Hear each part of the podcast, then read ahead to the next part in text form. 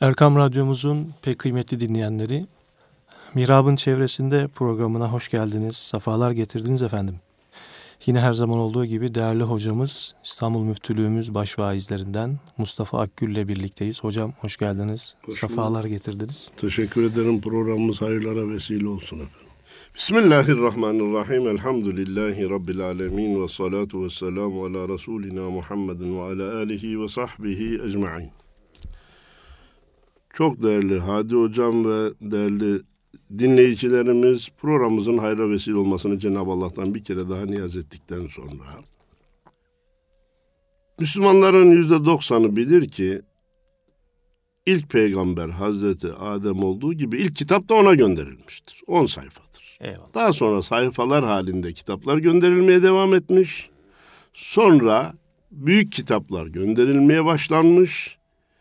Tevrat, ilk büyük kitap olarak gönderilmiş. Zebur ikinci büyük kitap olarak gönderilmiş. İncil üçüncü büyük kitap olarak gönderilmiş. Son olarak da Kur'an-ı Kerim gönderilmiş. Evvela Allahu Teala'nın gönderdiği bütün sayfalara, kitaplara ve son olan Kur'an-ı Kerim'e biz insan makinasının kullanma tarifnamesi gözüyle bakıyoruz. Nereden bu açıyı yakalamaya çalışıyoruz? Efendim buzdolabı imal eden, çamaşır makinesi imal eden fabrikalar yanına küçük bir kitapçık koyuyor. Evet. Diyor ki bunu buna göre kullanırsanız randıman alırsınız. Bunun dışına çıkarsanız makineyi bozarsınız diyor. Cenab-ı Allah güneşi yaratmış ama ona kitap göndermemiş. Ayı yaratmış ona peygamber göndermemiş. İnsanı yaratınca ona çok değer verdiğinden dolayı, ruhundan ruh üflediğinden dolayı bu nefsiyle baş başa kalmasın, kendini perişan eder.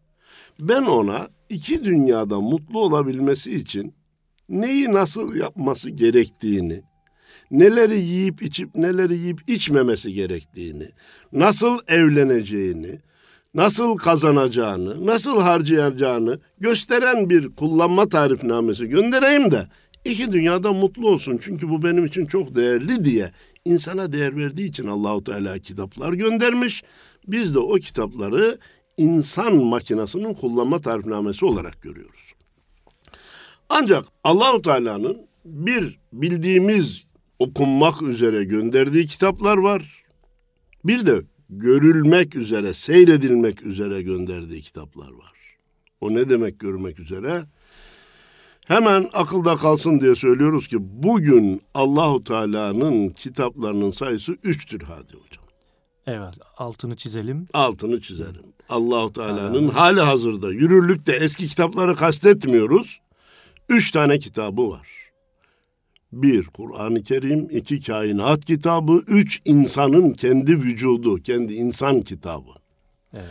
Nasıl Kur'an ayetlerini okuyan, Rabbini bilir, Rabbini bulur ve ona kul olur, teslim olursa, yeminle teyit ediyorum ki kainat ayetini iyi okuyan, onu yaratan Allah'a teslim olur ve kul olur.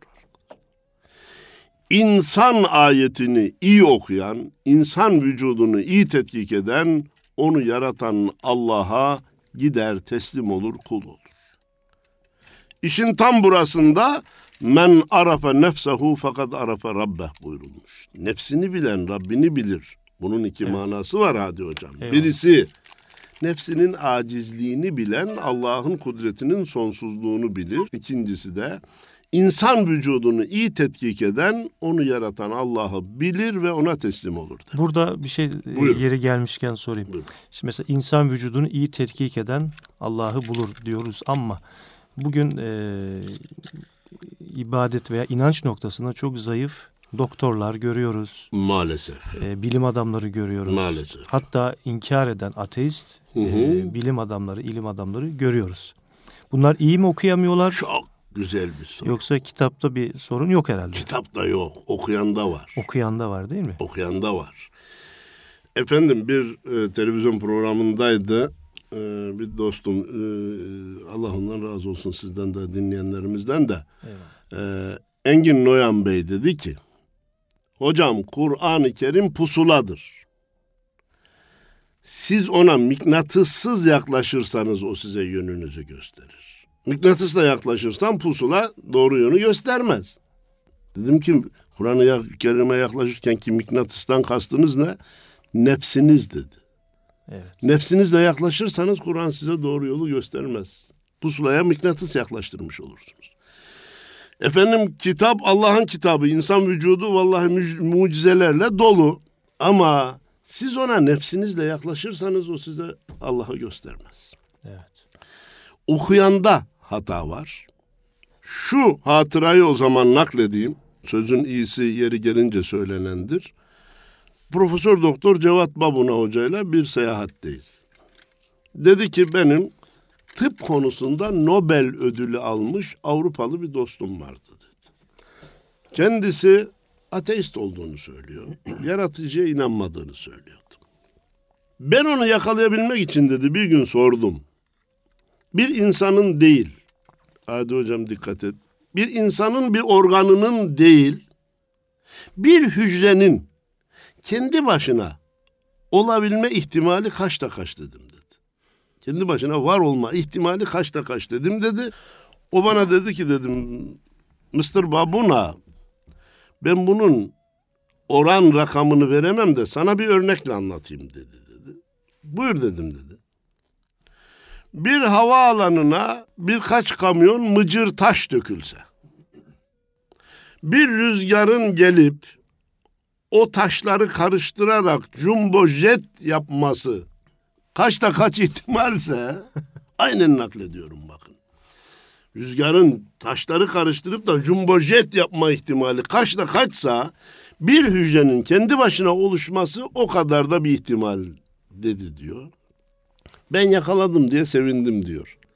Ya madem bir hücrenin bile kendi başına oluşması bu kadar zor bir ihtimalse, imkansız anlamında bir ihtimalse sen insanı koca vücudu yaratan Allah'ı niye kabul etmiyorsun? Orayı karıştırma dedi diyor. Bütün inkarların bilhassa yaratıcı inkarların altında yatan fikir hadi hocam nefis şu yaratıcıyı bir inkar edersem namaz, oruç, hac, zekat kalmayacak zaten. Yaratıcı olmayınca ibadet kalmaz. Bir de haramlar da haram olmaktan çıkar. İstediği gibi içer, istediği gibi kumar oynar, istediği gibi gezer, eğlenir. Niye? Yaratıcı yok dedi mi? Artık nefis istediği gibi otlamaya başlayacak. Efendim, bendeniz bir televizyon programına bağlanarak ateizmin temelinde bu yatıyor deyince programı yöneten kişi dedi ki hocam ben sizin fikrinize iştirak etmiyorum. Bir insan Allah'ı kabul ettikten sonra da içki içebilir. Allah'ı kabul ettiği halde de namaz kılmayabilir. Allah'ı kabul ettiği halde de oruç tutmayabilir dedi. Doğru dedim. Ancak Allah'ı kabul ettikten sonra namazını kılmadığı zaman her aklına düştüğünde huzursuz olur. Evet. Allah'ı kabul ettiği halde orucu yerse her aklına Allah geldiğinde huzursuz olur. Allah emretti ben yapmıyorum. Evet. Allah emretti ben yerine getirmiyorum. Allah'a inandığı halde de içki içebilir. Ama Allah aklına geldiği anda rahatsız olur. Allah'a kabul ettiği halde de kumar oynayabilir, gayrimeşru hayatı olabilir. Allah aklına geldikçe huzursuz olur. Ama güya ateistliği başarırsa, Allah yoktur derse artık daha huzursuz olacak bir şey de kalmıyor. Rahat hareket ediyor. Nefse bu rahat hareketini temin etmek için insanlar tırnak içinde ateistim diyor. Bana göre ateistlik zaten mümkün de değildir. Evet. İnsanın kendi kendini kandırmasıdır. Bugünkü ateistlerin durumunu ben biraz şuna benzetiyorum. Buyurun. Hani bir insan e, yani bir genç veya herhangi birisi bir birisini seviyor. Aşık oluyor ona. Hı. Sonra o ondan bir darbe görüyor. Sonra da diyor ki ben aşka inanmıyorum. Heh, güzel. Halbuki onun inanmadığı şey e, orada başka bir şey. Başka Aslında bir şey. aşk var ama ben aşka inanmıyorum derken asıl şeyine ulaşamadığı için aşka inanmıyorum. Halbuki aşk var. A var. Aşk var, aşık var, maşuk var. Yani bu, bugünkü ateistler de mesela bir şey e, istiyor Allah'tan diyelim. Bir işi He? düşüyor. Kabul olmayınca da yok ben inanmıyorum diyor. Sanki biraz ona benziyor. Ve efendim geliyor. güzel, güzel. Ee, Allah'tan günlük e, şeyler istiyorlar mesela. Evet. Bugün bir sıkıntım var. Allah varsa gidersin. Heh. E, bugün efendim bir e, problemim var Allah varsa halletsin filan. E onlar da olmayınca öyleyse yok diyor ve ana konu olarak da Yok dersem rahat hareket edeceğim. Fikrinden yürüyorlar. Evet. Efendim tekrar dönecek olursak Allah'ın kitabı üçtür. Eğer okuduğu halde Allah'a gidemiyorsa kusur okuyandadır. Evet. Kur'an-ı Kerim kainat ve insan kitabı dedik. Ana çizgimiz bu. Bazıları hadi hocam diyor ki Kur'an'ın kainatla ne ilgisi var? Kainatın Kur'an'la ne ilgisi var? Sevgili kardeşim, Kur'an'ı gönderen kim? Allah. Allah. Kainatı yaratan kim? Allah. İnsanı yaratan kim? Allah. Madem kaynak birse bunlar arasında çelişki söz konusu olamaz. Eğer var gibi görünüyorsa altını çiziyorum ki ya biz o ayetin veya o hadisin manasını henüz anlayabilecek hale gelmemişiz demektir. İlmen, ilmi keşifler o ayeti, o hadisi anlayacak hale gelmemiş demektir. Evet. Ben inanıyorum sahih rivayette var. Tezeklerle ve kemiklerle istinca etmeyin. Onlar cin kardeşlerinizin yiyecekleridir diyor Peygamberimiz. Bugüne kadar ilim tezek, kemik, cinnin nasıl yiyeceği olur bugüne kadar anlayabilmiş değil. O bir gün anlaşılacak. Çelişki yok. Henüz anlaşma, anlama acizliğimiz var. Evet. Ya ayeti tam anlayamıyoruz ya da ilim onu anlayacak hale gelememiş. Ya hadisi biz yanlış anlıyoruz ya da ilim onu anlayacak hale gelmemiş. Yoksa bunların içerisinde çelişki olamaz. Efendim bugünkü fenni ilimler dediğimiz fizik, kimya, astronomi, tıp aslında Allah'ın yarattığı şeylerden bahsetmiyor mu Hadi Hocam ya? Evet. Fizik maddenin dış yapısındaki değişikliklerden bahsedermiş. Madde ne? Allah'ın yarattığı mahluk. Evet. Öyleyse Halık'ın orada müdahalesi var. Kur'an'da Halık'ın gönderdiği kitap. Kimya maddenin iç yapısından bahsedermiş. Olsun maddeyi yaratan Allah, iç yapıdaki değişiklikleri de yaratan Allah. Astronomi evrenden, uzaydan bahsederim. Uzayı yaratan kim kardeşim? Evet. Lehu ma fis semavati ve ma fil ardı ve ma beynehuma ve ma tahta thera. Yerde gökte ne varsa onun, yerle gök arasında ne varsa onun, yerin altında ne varsa onun. Şimdi hiç Allah'ın kitabının dışına çıkmak aslında insan için mümkün bile değil. İnsan Allah'ın kitapları tarafından kuşatılmış bir varlıktır. Bildiğimiz birinci kitap dediğimiz Kur'an-ı Kerim'i okumak için Arapça okuma kurallarını bilmek lazım hadi hocam. Evet. Kainat kitabını okumak için okuma yazma bilmeye de gerek yok. İbretle bakan bir göz, ibretle dinleyen bir kulağa sahip olursak, gördüğümüzü ve duyduğumuzu muhakeme edecek bir beyne sahip olursak okuma yazmamız olmasa da kainat kitabını okuyabiliriz ve onu yaratan Allah'a teslim oluruz. Yani görmek değil bakmak gerekiyor. Bakmak. Allah bütün yaşlılarımıza uzun ömür versin. Benim anam 90 yaşında. Amin. Çok küçük karıncaları yürürken diyor ki Allah Allah bunun ayağını Rabbim nasıl takmış diyor. Allah Allah. Anamın okuma yazması yok ama kainat kitabından bir ayeti okuyor. Bir de diyor zor gördüğüm karıncanın bir de gözü var diyor. Onu oraya nasıl taktın diyor. Allah Allah. Bir de onun sindirim sistemi var. Hadi hocam ya. Bir de rızkını aramak için çabası var, gayreti var. Yuvanın içinde bir iş bölümü var. Yani kainat ayetlerle dolu.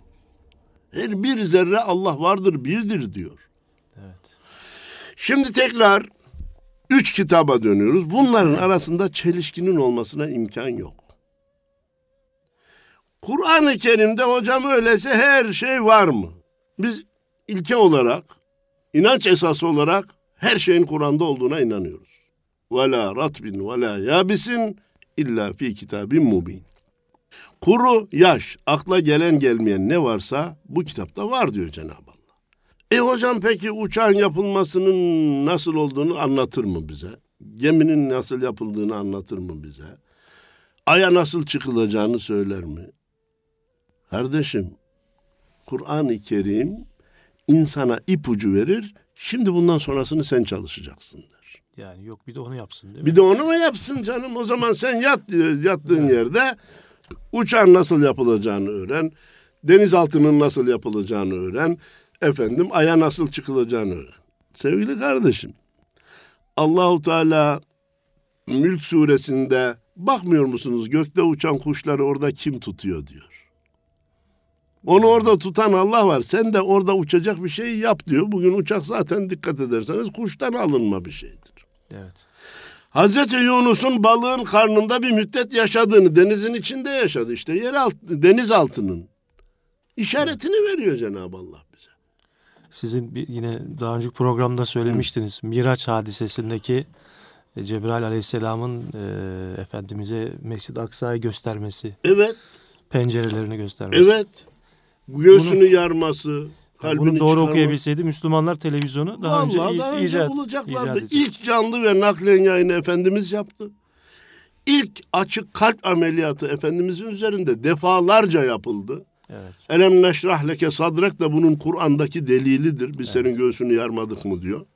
Ama biz o zaman çok büyük bir noktaya geldiniz siz.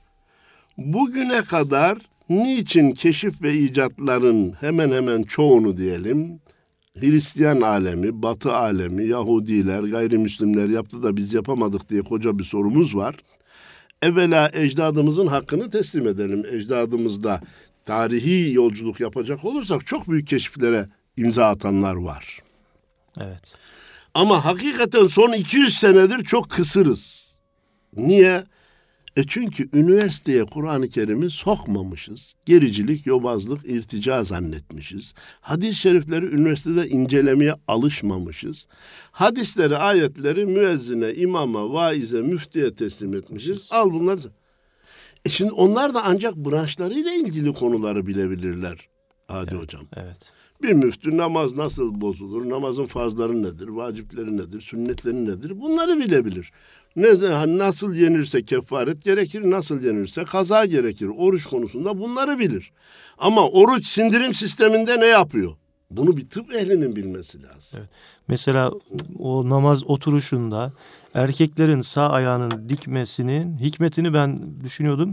Birisi söyledi. Yani böbreklerle al- alakalı bir e, o pozisyon gereği e, fay çok faydalı bir hareketmiş o. Peki şimdi aklıma geldi. Futbolculara kramp girdiği zaman parmağını geriye doğru basıyorlar. Evet. Ayak uçlarından geriye doğru evet. basıyorlar. Evet. Oradaki demek ki öyle basılmanın bir damarı rahatlatması evet. var kardeşim. Evet. Bunu yalnız ana konumuz ne? Bunu bir tıp ilmi tahsil eden tespit edecek. Evet. Kur'an-ı Kerim hepimize geldi. Bu din hepimizin. Öyleyse sadece hocalara teslim etmemiz büyük hata. Evet. Tıp ehli inceleseydi oradaki oturuşun şeklini bulacaktı. Ben iyi şeylere isim vermekte de çok fayda görüyorum. Profesör Doktor Osman Müftüoğlu dedi ki oruç tutmakla aç kalmayı birbirine karıştırmayın. Evet. Oruç tutmak ayrı bir keyfiyettir, aç kalmak ayrı bir keyfiyet. Ya olur mu işte aç oruçken de biz aç kalmıyor muyuz? Diyor ki oruç planlı programlı aç kalmadır. Ramazanın dışında öğlen yemeğini saat 12'de yerken yarım olursa, bir olursa, bir buçuk olursa, iki olursa mideniz sıyrılır. Niye? Devamlı yiyecek bekliyor, gelmiyor. Gelmeyince tepkisini öyle gösteriyor. Ramazan da sıyrılmaz. Niye? Beyin ona demiş ki akşama kadar sana yiyecek yok. Ya. Gece diyor sahurda niyet etti mi? Beyindir, kalptir malumunuz niyet. Bütün organlar tedbirini alır, akşama kadar ona göre çalışır diyor. Ya. Bunu işte kardeşim bir tıp ehli tespit edecek.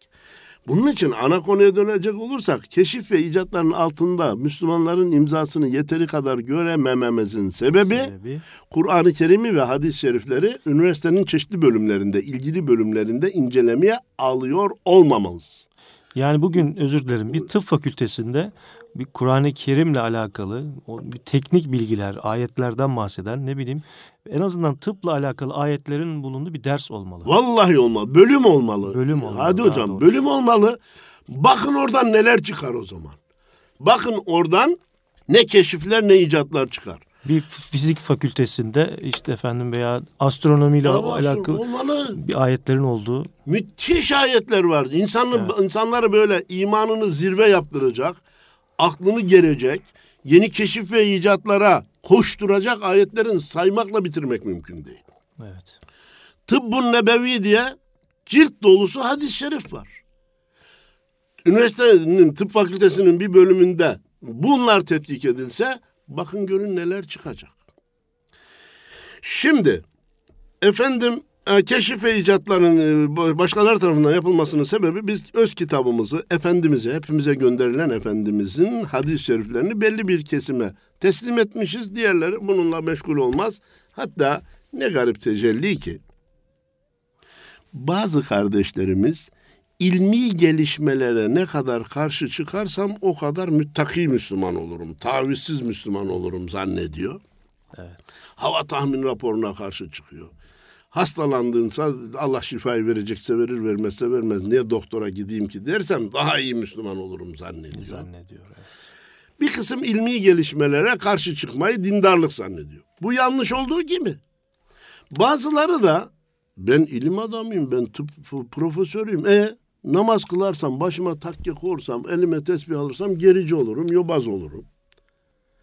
Ben kimya fakültesinin dekanıyım. Camide görül, görülsem bana ne derler ya? Diye sanki ilerici, çağdaş, aydın olmak için de dinden, imandan, camiden, tesbihten, takkeden, seccadeden uzak olmak gerekiyormuş gibi iki büyük yanlışa kapılmış bu milletin bazı fertleri. Evet. Biz ikisini toplayarak diyoruz ki kardeşim dindar olmak için ilmi gelişmeleri reddetmek gerekmez. Vay aya inilmez de basarsan yanarsın da o bir nurdur. Bu dindarlık değil arkadaş. Evet. Çağdaş ve aydın olabilmek için de dini reddetmek gerekmez. Tesbihli, takkeli, seccadeli, aydın, çağdaş, bilim adamı olmak değil mümkün demiyorum ben. Çok daha iyidir. Bu anlamda bizim asil milletimiz iki şeye hasret duymuş Hadi Hocam. Bir, bilimden bahseden din görevlisine hasret duymuş. Evet. Bir vaiz, bir müftü, bir imam, bir müezzin çıksa, suyun kimyevi bileşiğinden bahsetse, ya bravo diyecek bak, hoca ayetleri anlatırken suyun da kimyevi bileşiğinden bahsetti. Hidrojenden, oksijenden, yanıcılığından, yakıcılığından bahsetti diyor. Bir de dinden bahseden bilim adamlarına hasret kalmış. Evet maalesef. Adam astronomi profesörü ayetlerle konuşuyor, hadislerle konuşuyor. Yani elinden gelse canını götürüp ona teslim eder hadi hocam. Evet. O kadar hasret duymuş. Öyleyse biz ilmin çeşitli bölümlerinde uğraşan insanlar olarak, üniversite camiası olarak, diyanet camiası olarak bu millete borcumuzun farkına varmamız lazım. Nedir o borcumuz? Kur'an'ı, hadisi, fiziği, kimyayı, astronomiyi, tıbbı birleştirerek insanımıza sunmak. Evet. Asrımız insanına hizmet etmek istiyorsak Allah'ın bu üç kitabını birleştirerek sunmak mecburiyetindeyiz. Evet. Şimdi bu kitapların birbirleriyle nasıl uyum içinde olduklarından birkaç örnek arz etmek istiyorum. Efendim kainatta, evrende ne kadar gök cismi var, ne kadar yıldız var, sorulmuş da bendeniz buna dair bir konferansımın olduğunu zaten biliyorsunuz. Evet. Üç kitap diye konferans zaman zaman iki buçuk saat süren bir konferans. Mustafa Akgül Hoca nokta net diye girerse dinleyenlerimiz oradan da videolardan üç kitabı bulurlarsa tekrar onu, söyleyelim hocam. Mustafa Akgül Hoca nokta net nokta net. Oradan videolar bölümü var. Videolar bölümünde üç kitap evet. diye bir bölüm var. Onu izlerlerse iki buçuk saatlik üçe böldük izlenmesi kolay olsun diye. Efendim orada kainatta ne kadar yıldız var sorusuna bana ulaşan ilk bilgiye göre Hadi Hocam yeryüzünde deniz sahillerindeki kumsallarda dünyayı düşünün. Bütün deniz sahillerini düşünün o kumsallarda kaç tane kum varsa kum kainat kum tanesi tanesi tanesi kumsal sayısı değil. Evet. Oradaki kumsalda bulunan kumların tanesi ne kadar varsa o kadar kainatta yıldız var diye naklediyordum. İlk bilgi buydu bana gelen. Uzun bir uçak yolculuğu yapıyorum. Belgesellere dokundum. Bu konu çıktı. Ben de bu konuyla ilgileniyorum ya. Evet. Orada gayrimüslim bir kaynak dedi ki bütün evrende dünyadaki deniz sahillerindeki kum tanelerinin sayısının on katı yıldız vardır. Allahu Ekber dedim vallahi ben de. Ve ona teşekkür ettim. O kişiye teşekkür ettim. Bunu tespit... Bu matematik birebir tespit değil. Belki yaklaşık bir şey ama... Bakın matematik zaten burada iflas ediyor ya. Matematik yok. Kumsal, kumsallardaki kum tanesinin on katı yıldız var. Peki Allahu Teala bunları inne fi halqis semavati vel ardı ve ihtilafil leyli ven nehari la ayetin li ulil albab onun devamı var. E, Rabbena ma halakta hâzâ batıla. Ya Rabbi bunları boşuna yaratmadın. Eyvallah. Kim diyor bunu? Yeri göğü düşünen, gecenin gündüzün birbirine zıt gibi göründüğü halde insanlar için ne kadar lüzumlu olduğunu bilen, düşünen akıl sahipleri kainatı da incelediğinde Allah'ı buluyorlar, Allahu Ekber diyorlar ve Ya Rabbi bunları boşuna yaratmadın diyorlar. Bu kadar sayı vermekte aciz kaldığımız gök cismi var, yıldız var ama hiçbirinin üzerinde insan yaşamıyor. Ya Merkür'de acaba hayat var mı? Falan yerde acaba bir canlılık var mı? Bir hücrenin bile peşine düştü insanlar. Evet. Vallahi biz diyoruz ki koşun. Bulursanız reddetmeyiz ama buluncaya kadar da e, biz keşke biz gitsek. O da ayrı bir mesele. Ama insanın yaşamadığı bir gerçek. Diğer uzay cisimlerinde insan yaşamıyor. Geliyoruz astronomi alimlerinin mavi gezegen dediği bizim dünyamız insanın yaşamasına tam uygun yaratım. Bu arada hocam buraya geçmeden e, bu bilimsel veya dini bir kaynak mıdır? Başka gezegenlerde insan yaşaması noktası. İnsan yaşamadığı dini bir şeydir. Evet. Bunun dini bir gerek. Çünkü Efendimizin alemlere rahmet olarak bir, ha alemlere rahmetliği apayrı onu yani inşallah. Öyle bir e, şey, sıfatı olduğu için. Sıfatı demek... var. Alemlere de rahmettir. Onu e, başlı başına inceleyeceğim ama söz buradayken söyleyeyim. Bütün kainatın var olmasının sebebi Hazreti Muhammed'in nurudur. Eyvallah. Big Bang'deki ışık, patlayan ışık, patladı da her şey onun içinden çıktı dedikleri ışık ki doğrudur. Hazreti Muhammed Aleyhisselatü Vesselam'ın nurudur. nurudur. Onun için alemlere rahmettir. Eyvallah. Var olan her şeyin varlığının sebebi odur. Risalet mührü ayak, Kur'an'a mecra ağız. O ki alem o yüzden, o ki o yüzden varız diyor üstad. Ve levlake levlak. Hadisi kutsi değildir. Bak dinleyicilerimizin alt, e, dikkatini çekerek altını çiziyorum. Levlake levlak lema halaktu leflak. Sen olmasaydın hiçbir şey yaratmazdım. Hadisi kutsi değil fakat bütün hadis alimleri manası doğru diyor. Bu mana doğru. E bizim için mananın doğru olması çok önemli. önemli. Evet. Hadisi kutsi olmayabilir. Dünyanın çevresi de 40 bin kilometre. Buna dair ayet de yok, hadis de yok. Hadis ayet yok diye biz bunu retmedeceğiz. Eyvallah. 40 bin kilometre olduğu artık doğru. Madem doğruysa Efendimiz olmasaydı hiçbir şey yaratılmazdı. Doğruysa bu mana biz bunu Efendimizin 571 miladi yılında doğumuyla izah edemeyiz. Çünkü ondan evvel güneş de vardı, ay da vardı, insanlar da vardı. Ancak maddenin çekirdeği kabul edilen Big Bang'de patlayan ışık olmasaydı hakikaten hiçbir şey olmazdı. Ona biz Nur Muhammedi olarak inanırsak işte Efendimizin bütün alemlere rahmet olduğunu oradan çok rahat anlarız ve anlatırız. Evet, Efendim konuya geliyoruz. Sadece bu mavi gezegende hayat var. Peki mavi gezegen dediğimiz dünya akıllı, şuurlu bir cisimde ben üzerimi öyle hazırlayayım ki insan Allah'ın yarattığı en kıymetli varlık bende yaşasın diye kendi mi hazırlanmış? Hayır. Akılsız, şuursuz bir gök cismi. Huvellezî ceale lekumul arda firâşen. Birinci kitap imdadımıza yetişiyor. Yeryüzünü sizin için döşeyen, döşek gibi hazırlayan bir var. O da Allah'tır. Huvellezî ceale lekumul arda delûlen femşû fî menâkibiha ve kulû min rizqih ve ileyhin nuşûr. Yeryüzünü sizin ayaklarınızın altında zelil kılan bir Allah var.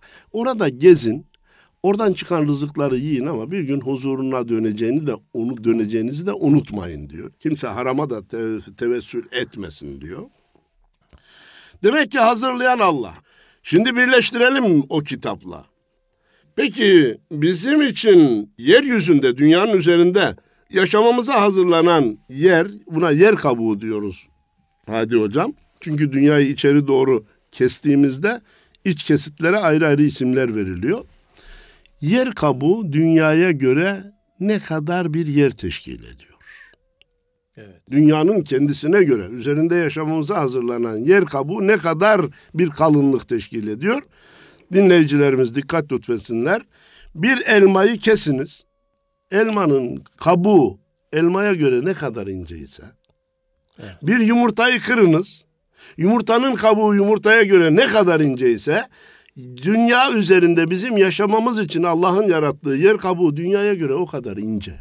Evet. Yani Cenab-ı Allah bize diyor ki ben mama tabakasının üzerinde cehennemlerin üzerinde ateşler buradaki kastım yani. Cehennem dünyadadır diyen bazıları var da o fikre iştirak etmiyoruz. Ateşlerin üzerinde size bağlar, bahçeler, bostanlar, denizler, ırmaklar yarattım. Hala bana şükretmeyecek misiniz? Hala bana secde etmeyecek misiniz diyor. Kainat kitabını Kur'an kitabıyla birleştirdiğimiz zaman Adi Hocam böyle büyük devasa bir iman hakikatiyle karşılaşıyor. Cenab-ı Allah Kur'an-ı Kerim'de ve şemsu tecri li mustakarrin leha zalike takdirul azizil alim buyurmuş. Biz güneşe bir yörünge tayin ettik. O orada devamlı hareket eder. Bu da rastgele bir tabiat olayı değil. Aziz ve alim olan Allah'ın planı üzerine bu iş gerçekleşir demiş. O sayfanın son cümlesine dikkat lütfederseniz Yasin suresinin üçüncü sayfası ve kullun fi felekin yesbahun diye bitirmiş Cenab-ı Allah. Her şey kendisine çizilen bir yörüngede hareket eder. Bu her şey var ya müthiş bir kainat ayetidir. Niçin? Maddenin en küçük parçası olan atom da dönüyor. Dünyada dönüyor. Ayda dönüyor, güneşte dönüyor, galaksiler dönüyor. Kainatta dönmeyen hiçbir şey yok. Biz burayı Kur'an'ın bir ayetiyle birleştiriyoruz. İsteyen evet. yorumumuza iştirak edip etmemekte serbest. Ve in min şeyin illa yusebbihu bihamdih ve lakin la tefkahune tesbih. Yerde ve gökte Allah'ı zikretmeyen hiçbir şey yok ama siz onların tesbihini anlayamazsınız buyuruluyor. Biz de diyoruz ki atomdan galaksilere kadar olan bu hareket Allah'ı zikirdir. Evet. Atom çekirdek etrafında elektronlar dönerek Allah'ı zikrediyor. Dünya kendi etrafında, güneş etrafında dönerek ve uzaydaki Vega yıldızına doğru hareket ederek Allah'ı zikrediyor. Galaksi Allah'ı dönerek zikrediyor. Kainat, evren Allah'ı dönerek zikrediyor. Öyleyse ey insanoğlu, zerreden kürelere kadar her şey Allah'ı zikrediyorsa, sen Allah'ı zikretmeden mutlu olacağını mı zannediyorsun? Evet. Ela bi zikrillahi tadmainnul gulub. Dikkat edin kalpler ancak Allah'ı zikretmekle mutmain olur, mutlu olur diyor. Ben buradan dönme ayetinden dünyamızla ilgili birkaç kevni ayeti dinleyicilerimize iletmek istiyorum. Hocam e, süremiz mi? Süremiz de artık sonuna yanaşıyoruz. Hmm. Şimdi e, bu devre alem neticesinde 2015 yılının ilk günlerini yaşıyoruz. Hmm memleketimize, milletimize de hayırlar getirmesini Yüce Tabii. Rabbimizden niyaz ediyoruz 2015 yılının. İnşallah huzurlu, mutlu, sağlıklı, afiyetle her ne kadar biz e, itibar etmesek de diyelim Efendim? Bunu kullandığımızda böyle bir gerçek de var. Doğru. Bu konuda birkaç kelime ederek Hemen arz edeyim. hocam. Zaman zaman sorarlar bizim dinimizde. O, peki bu e, diğer üç kitapla ilgili sohbetimize haftaya, ileride haftaya, devam ederiz. Haftaya tamam. Devam o çünkü hocam. hayati. Evet. Efendim yılbaşı kutlamak bizim dinimizde var mı? Bu miladi yılbaşı e, kutlanır mı? Sorusu hep soruluyor. Evvela biraz evvel işaret ettiğiniz gibi yeni miladi bir yıla giriyoruz. Hayırlı uğurlu mübarek olsun demenin hiçbir sakıncası yok. Evet. Bizi Cenab-ı Allah bir yıl daha yaşlandırmış. Geçen sene ben İslam'ı nasıl yaşadım? Evet. Şahsi hayatımda haramlar, günahlar, kusurlar var mıydı? Ne kadar vardı? İbadetlerimden eksiklerim, noksanlarım oldu mu? Ne kadar oldu? Öyleyse 2015'i ben nasıl değerlendirirsem daha karlı çıkarım diye bir muhasebe yapmak elbette faydalı evet. ve güzel bir davranış. Bizim karşı çıktığımız yılbaşı kutlamaları haramlı, günahlı, veballi, kumarlı, içkili olanlarıdır kardeş. Evet.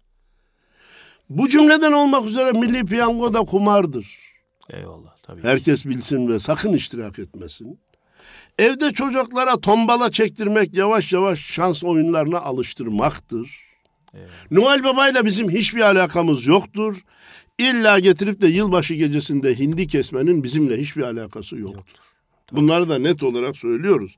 Ama hayırlı olsun, mübarek olsun, bir muhasebe yapalım. Yeni bir yıla giriyoruz. Vatanımız, milletimiz, memleketimiz için, İslam alemi için hayırlar getirsin, hayırlara vesile olsun demenin hiçbir sakıncası yok. Yani bu e, toplumdaki bu e, konuyu İslamileştirerek yani şöyle içine bir nefis muhasebesi katarak efendim e, doğru okuyarak biz de bir kendimizi değerlendirmemiz gerekiyor. Değerlendirebiliriz. Evet. Ama hani hurafe deyince hemen türbe ziyaretlerini falan televizyonlar gündeme getirir. Bu yıl başında da çağdaş hurafeler işleniyor. Evet. Noel Baba çubbacadan girermiş de çocuklara hediye dağıtırmış da evet. hatta nice ana babalar Noel Baba namına çocuklarını kandırıyorlar. Hediyeyi evet. odasına koyuyor. Noel. Baba getirdi diye bir ya de bu tip şeyler tabii bizim, yalan bizim... söylüyor. Tabii. Efendim niye eğleniyorsunuz? Efendim yıla nasıl girerseniz bütün öyle yıl gidermiş. öyle geçermiş. Böyle bir hurafe var mı ya? Evet. Herkes yani gülere gelinerek girerse bütün yıl. Yok böyle saçmalıklar. Evet. Bir milli piyangonun haram olduğunu tekrar söylüyorum. İlla falanca yerden alırsan çıkar diye ta memleketin başka yerlerinden para gönderip belli yerlerden almaya çalışıyorlar. Evet. Bunlar asli hurafelerdir. Lüzumsuz boşuna peşine düşülen duygulardır. Biz tekrar o zaman memleketimiz, milletimiz ve İslam alemi için 2015 yılının hayırlı uğurlu mübarek olmasını niyaz edelim. Evet değerli dinleyenlerimiz e, Mihrab'ın çevresinde programında değerli hocamız Mustafa Akgül ile birlikteydik. Kainatın insanın ve Hazreti Kur'an'ın insanın emrinde üç yol gösterici olduğu konusuna başladık. Fakat süremiz yetmedi. Bu programı kaldığı yerden önümüzdeki hafta devam edeceğiz. Aynı konu İnşallah bir dahaki haftaya e, bitirebiliriz. Aslında çok iki buçuk saat dediğinize evet. göre en az dört, dört program yapmamız gerekiyor. Haftaya efendim tekrar görüşmek ümidiyle Allah'a emanet olun. İnşallah Allah'a emanet olun efendim.